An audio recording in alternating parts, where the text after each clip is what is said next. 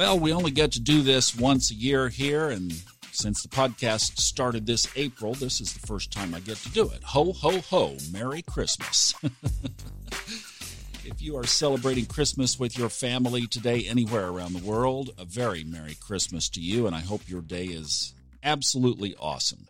If you are celebrating the fourth day of Hanukkah, then I wish you and your family the very best. And if you're not doing either of those, then maybe I will see you up at the Chinese food buffet later on today, because that's probably what I'm going to be doing later on with Majana. So, how, however, and whatever you're celebrating today, we just wish you the very best. All right, look, it's almost like you've got one more unwrapped present it's going to be a big solar eclipse that will start for most people in the United States tonight.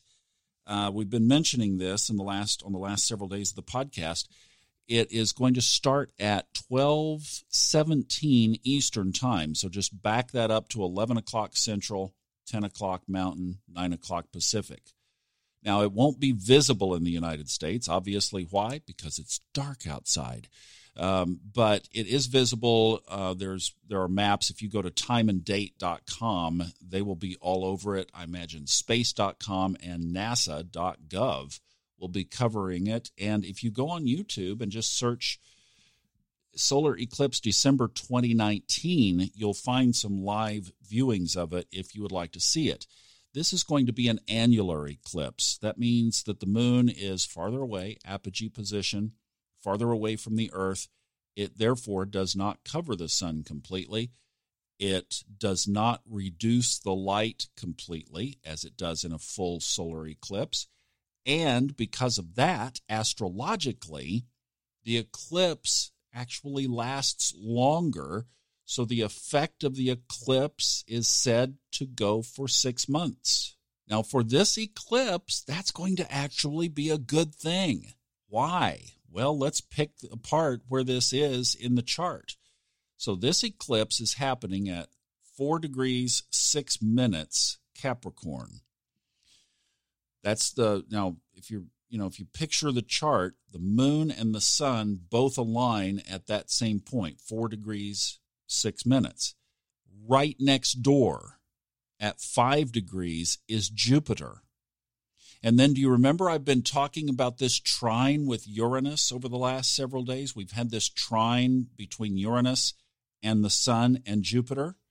Well, now the moon has snuggled into that little party. So you've got Uranus in a trine with the moon, the sun, and Jupiter. And of course, this thing is basically being dominated by the conjunction with Jupiter. This is all very favorable for this eclipse. Now, typically, eclipses are, how do we say this? They're like big new moons. If you follow the lunar cycles, then you know that the new moon is when you create, right? So on this new moon, we're going to be creating on mega steroids. Like I said, oh, ho, ho, little boys and girls. Santa has one more gift to put under your tree. And that's exactly how you could look at this eclipse. So, now let's bring in the Capricorn characteristics. So, anything dealing with structure, foundation, anything dealing with travel could actually throw in there. And one thing I even read was for this one, if you are dealing with anything around the government or the legal system, you can also create, New Moon create around that. And what you create around this new moon will play out with that Jupiter Uranus benefit that we're experiencing in the chart. Ooh, this is sounding good, huh? Now, the other player that's right next door and still in an aspect, in a conjunct aspect with this, is also the south node. It's over at 8 degrees. That's close enough. So, anything dealing with your karmic purpose, anything dealing with releasing south node stuff.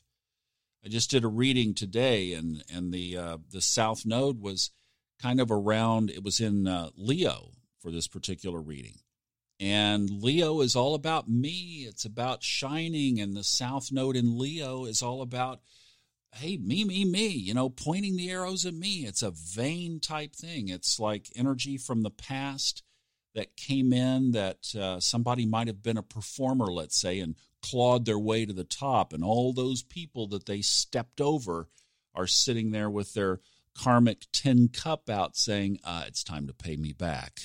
You know, you stepped on my head last time. So that's the energy of kind of, of what a, a South Node in Leo might look like.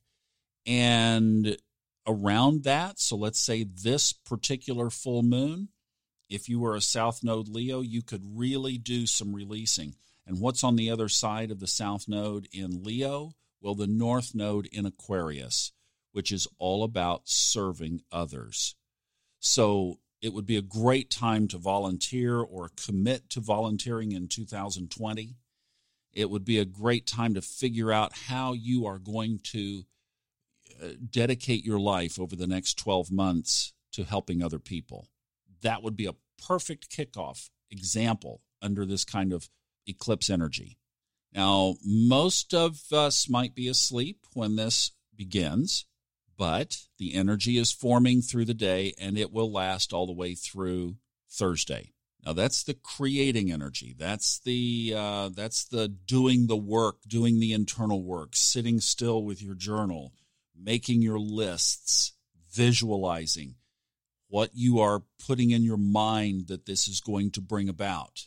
All right. In other words, sitting on Santa's knee. Think of it that way. All right. That energy is is uh, Christmas Day and Thursday. Now that's for the sweet spot. It actually will continue through Friday indirectly, but here's here are the numbers. So by Thursday evening, the moon will be at 17 degrees Capricorn. By Friday night, about the same time, so 48 hours after, it will be at 29 degrees. It's on a banana peel. It's on its way to Aquarius. So basically, that's it.